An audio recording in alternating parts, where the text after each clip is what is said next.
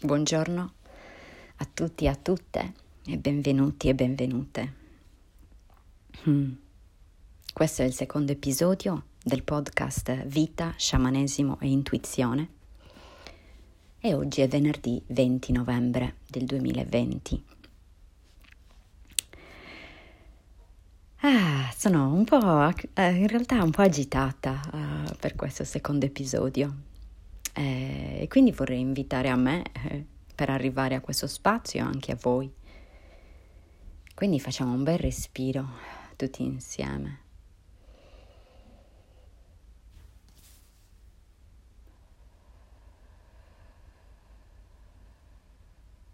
Mm. Oggi vorrei raccontarvi un pochino eh, della mia esperienza e di come in realtà ho scoperto lo sciamanesimo. Però prima volevo dirvi qualcos'altro. Eh, venerdì scorso, dopo che ho eh, fatto no, e pubblicato questo, questo podcast, no, ehm, ho scritto un messaggio alla sciamana Alba Maria in Brasile è un po' come una bambina, no? Le ho detto, Shama, ho trovato questa maniera di, di comunicare me stessa, di comunicare eh, quello che la mia anima vuole. E lei molto, molto saggiamente, insomma, mi ha risposto che, che era contenta, no? Che avevo trovato questa forma di espressione. E in qualche maniera mi ha, mi ha detto di riflettere sulla finalità e l'intenzione che ci fosse dietro questo progetto, lavoro, sogno. E quindi sono rimasta un po' questa settimana a pensare quale fosse la finalità e quale fosse l'intenzione di questo podcast. E una cosa molto bella è che quando qualcuno ti fa una domanda, poi qualcun altro ti porta la risposta. E questa risposta è arrivata da mio fratello, non parlando su questo, ma in generale parlando del podcast. E lui mi ha detto che mm, il messaggio graffiava l'anima. E io sono rimasta ugualmente tutta la settimana con queste due parole, graffiare l'anima. E quindi credo che la finalità e l'intenzione di questo podcast sia di creare dei messaggi, eh, dei linguaggi che graffino l'anima. Eh, che provochino in qualche maniera la nostra anima.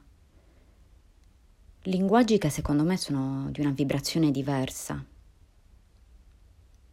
perché proprio l'obiettivo è quello di mm, graffiare l'anima, come un gattino no? che, che si avvicina e cerca di graffiare, così, e tocca e tocca e graffia e lì sveglia lentamente qualcosa. Delle volte il graffio fa male, delle volte è molto soffice e gentile. Però sì, questo podcast vuole graffiare l'anima, vuole graffiare le anime e vuole riportare, far rivivere, risentire questi linguaggi dell'anima.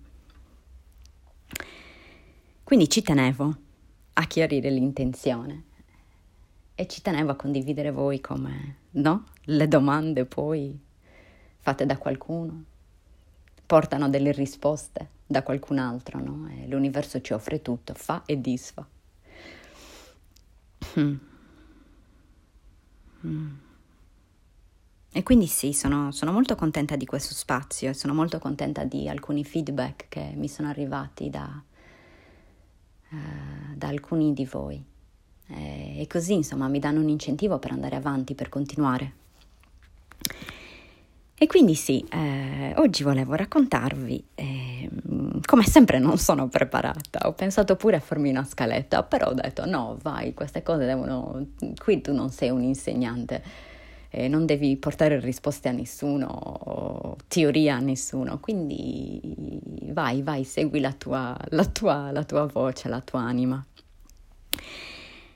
Eh sì, e quindi volevo raccontarvi dello sciamanesimo, di come questo sia arrivato nella mia vita. Eh, perché ve lo voglio raccontare? Perché le mie esperienze io le utilizzo uh, come, come dati, come una ricercatrice che utilizza dei dati per poi fare le proprie conclusioni. Quindi per me le mie esperienze sono semplicemente delle esperienze fatte da una persona.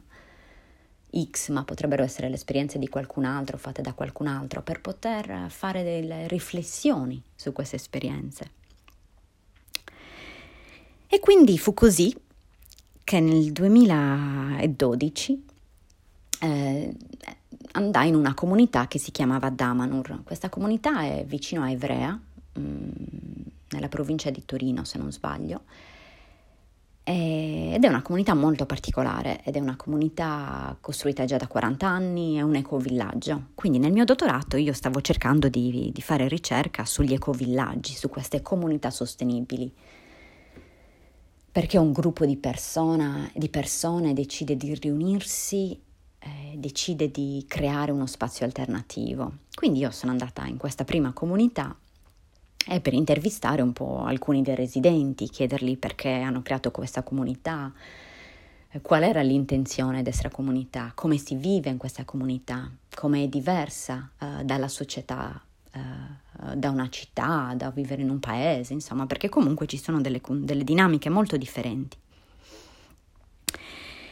E mentre facevo questa ricerca, feci anche un corso dentro sempre la comunità di Damanur che si chiamava um, Eco-Village Design Education, ovvero educazione per il disegno di un ecovillaggio.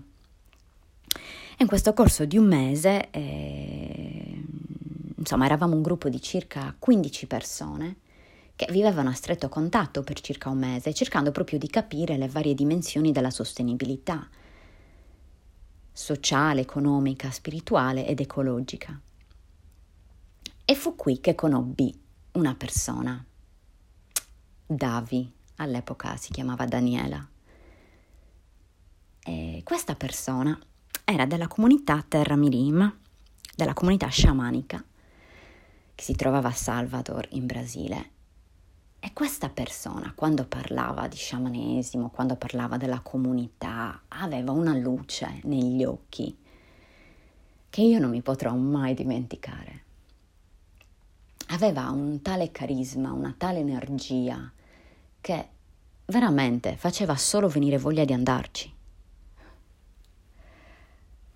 E lei parlava, no? Perché lì facevamo molte condivisioni e quindi lei parlava, raccontava, parlava anche dei problemi che avevano nella propria comunità, con, eh, con le comunità vicine, eccetera, eccetera. Parlava della foresta atlantica, e, e ogni giorno era, era una grande fonte di ispirazione. Eh, era talmente appassionante che io mi appassionai di lei in realtà, no? eh, era talmente forte che, che a un certo punto mi venne solamente voglia di seguire questa ragazza. Mm.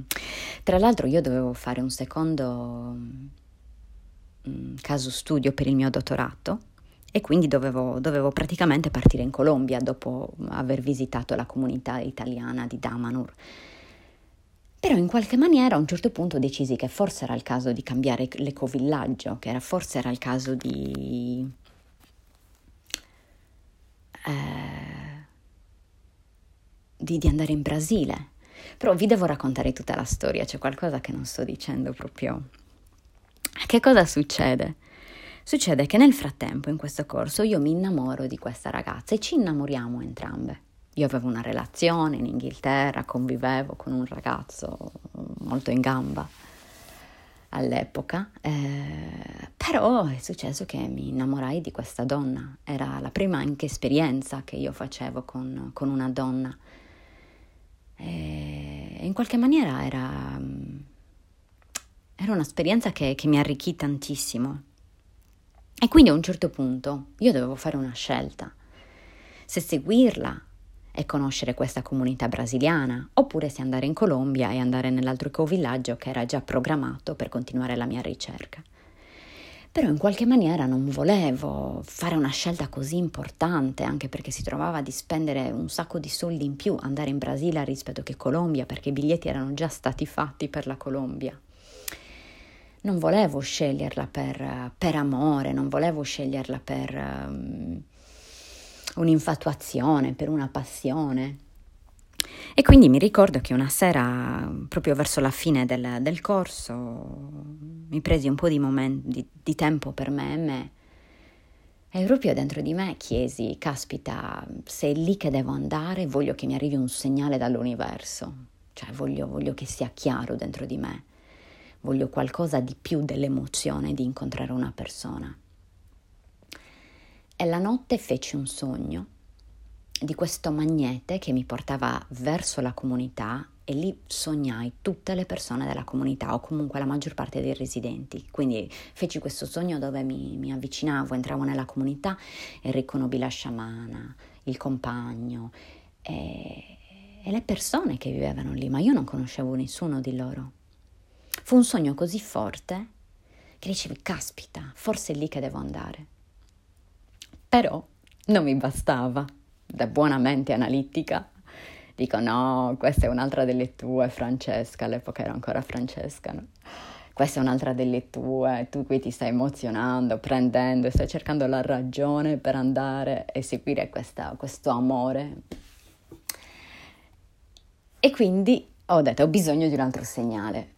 E, e un pomeriggio, eh, che praticamente c'erano, c'erano dei tamburi, no? Mm stavamo suonando dei tamburi e ho avuto forse la mia prima esperienza dove sono completamente uscita dal mio corpo e di nuovo ho questa sorta di viaggio, però ero sveglia questa volta, verso la comunità. Rivado lì e rivedo tutti.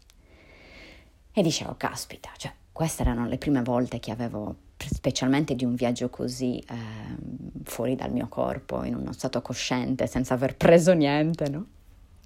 Eh, sveglissima in un pomeriggio e dicevo, forse devo, forse devo seguire questa voce dentro di me. E fu così che cancellai il mio biglietto per la Colombia eh, e mi diressi verso il Brasile senza conoscere il portoghese. Mi ricordo che chiamai il mio supervisore, gli scrissi un'email all'epoca e dicevo guarda sto cambiando comunità, il secondo ecovillaggio dove, fare, dove vado a fare la ricerca etnografica non sarà più in Colombia, sarà in Brasile, eccetera, eccetera. Comunque qui la storia si fa anche più interessante perché a un certo punto eh, arrivo eh, in Brasile e quindi mi, mi rivedo con, uh, con, questa ragazza, no? Ci vediamo prima a Rio de Janeiro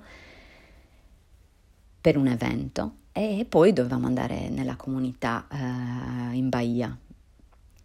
E dopo due giorni la nostra relazione finisce e io mi ritrovo in Brasile molto spaesata, con una relazione che mi aveva dato un sacco di aspettative, tra l'altro la mia storia d'amore conclusa, ero ritornata a casa, avevo chiuso tutto, quindi con tutte le implicazioni che questo aveva portato nella mia vita, questa scelta. E così poi a un certo punto, la settimana dopo, vado nella comunità eh, ed era un ambiente diverso, ed era un ambiente diverso, era un ambiente nuovo, era un ambiente dove mm, in qualche maniera un po' mi metteva a dura prova. Anche perché nel frattempo stavo vivendo un po' una sorta di uh, rottura emotiva sia della mia relazione che avevo finito in Inghilterra, ma anche con della seconda relazione. Quindi in qualche maniera stavo concludendo due relazioni nella stessa settimana o nelle stesse settimane. Nel frattempo anche cercando di capire se mi piacessero le donne, se mi piacessero gli uomini, chi ero io, chi non ero io. Insomma, ero entrata un po' in una fase particolare. Nel frattempo facevo tutte le interviste eh, ai membri della comunità per capire, no? per mandare avanti la mia ricerca, perché in tutto ciò dovevo lavorare. E la sciamana eh, Alba Maria eh, a un certo punto mi disse, tu molte delle risposte che stai cercando le, le troverai nei rituali, perché io continuavo a chiedere a tutti che cos'è lo sciamanesimo, che cos'è lo sciamanesimo, e mi davano poche, poche risposte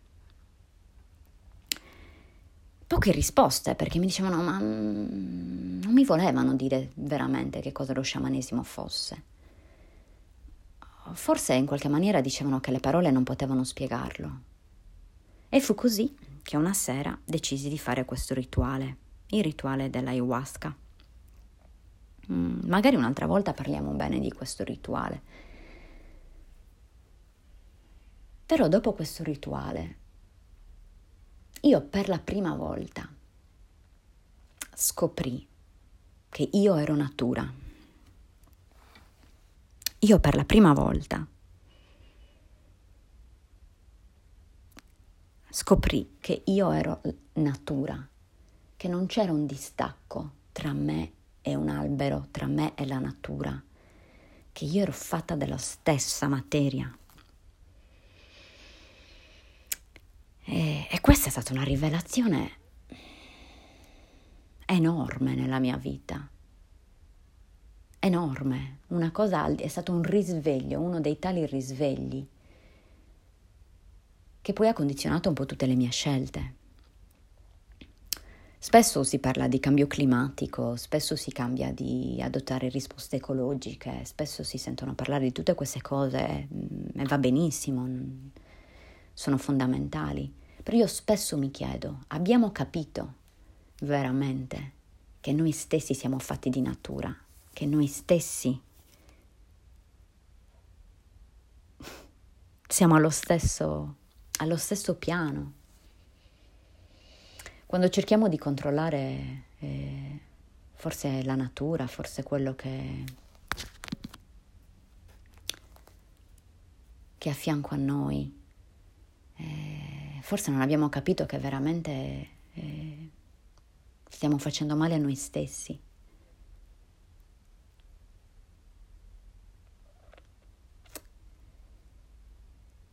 È stato un risveglio, un risveglio che poi mi ha mandato in una crisi non indifferente, ma che ha aperto una serie di porte. Sono dovuta rimanere salda a me stessa, capire che le scelte che avevo fatto non erano dettate da una stupidità, da una voglia di, di conoscere o di rimanere sorpresa, ma erano dettate proprio da una ricerca della mia anima. Ho dovuto smetterla di giudicarmi, o comunque imparare a capire che cosa la mia anima stava cercando. E da lì è interessante perché da iniziare a fare una ricerca verso gli altri, quindi ricercare gli ecovillaggi, ricercare eh, perché le persone vanno a vivere lì o perché le persone fanno determinate scelte o che cos'è un ecovillaggio, ho iniziato a ricercare me stessa. E da ricercatrice questo è quello che forse spesso cerchiamo di evitare, e ho capito che io, ma qui tutti che gli esseri umani, in realtà, che me stessa, era forse, ero forse la cosa più complessa che io potessi analizzare, che io potessi ricercare. Chi sono io? Qual è la mia anima? Queste sono state forse poi eh, le domande che hanno guidato la mia ricerca. Il mio lavoro da ricercatrice è diventato sempre più un lavoro forse anche soggettivo, siamo fatti da talmente tanti layers, talmente tanti strati, è come una cipolla. Prima ne togli uno, poi ne togli un altro, poi ne togli un altro e vai sempre lì, no? A scoprire proprio qual è l'essenza, trovare quel luogo sacro dentro di noi che è puro, innocente non è mai stato violato da niente, da nessuno. Eh? E quindi non so se questo podcast era esattamente quello che stavo pensando, però non, non va, va, bene, non, non fa niente. E un po' questa ultima frase mi ha anche emozionato. Comunque, sì, vorrei salutarvi con questo, con, questo, con, con, questa ricerca di quel luogo sacro che è innocente, che non è violato e dove l'amore è puro, è una fonte di amore infinita. Ciao a tutti e buon fine settimana.